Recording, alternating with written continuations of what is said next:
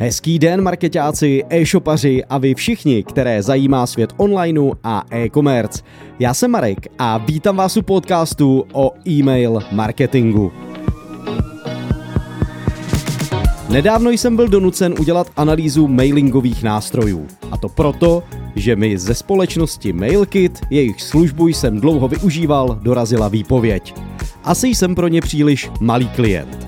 Byl jsem z této situace trochu rozčarovaný, protože jsem pracoval na propojení redakčního systému blogu a MailKitu a navíc jsem tento nástroj také rád doporučoval svým klientům.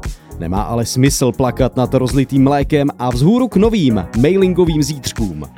V současné době existuje mnoho schopných e-mailingových pomocníků.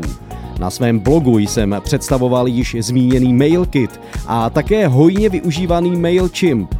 Mezi další takové nástroje patří třeba Smart Mailing a EcoMail. A právě tomu poslednímu jsem věnoval nejvíce pozornosti a hned vám řeknu proč. EcoMail v podstatě nabízí úplně stejné služby jako ostatní poskytovatelé. Zaujal mě však svým prostředím a jednoduchostí. Takže mi i hned došlo, že se mi bude zákazníkům velice dobře vysvětlovat a demonstrovat jeho funkce. Navíc jako jeden z mála nabízí i něco navíc, a to kreditový program. Mezi mé klienty totiž patří menší firmy, které rozesílají newslettery jen nárazově a proto se jim měsíční paušál příliš nevyplatí. Jak to bude letos? Vše ukazuje ještě na větší samostatnost e-mailingů, které neslouží jen pro odběr novinek, ale také šetří čas automatizací. A právě EcoMail je ideální parťák, na kterého se můžete obrátit. Nabízí takzvané triggery, které umožňují několik způsobů automatizace.